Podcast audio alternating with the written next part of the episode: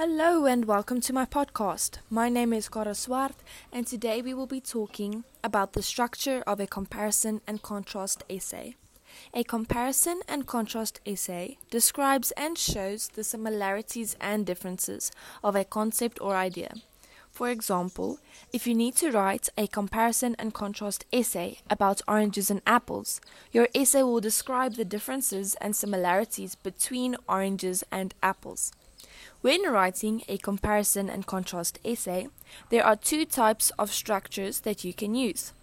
Like all essays, both of these structures has an introduction where you present your subject or concept and where you tell your reader what your essay is about, and a conclusion where you summarize what you have stated in your essay.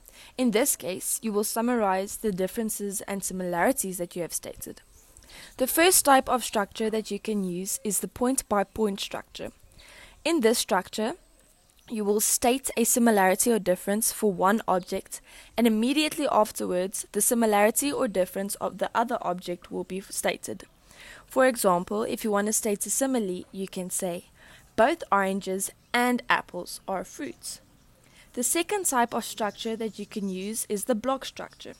In this type of structure, you will state all your information about one object, then later on, you will state all the information about the other object.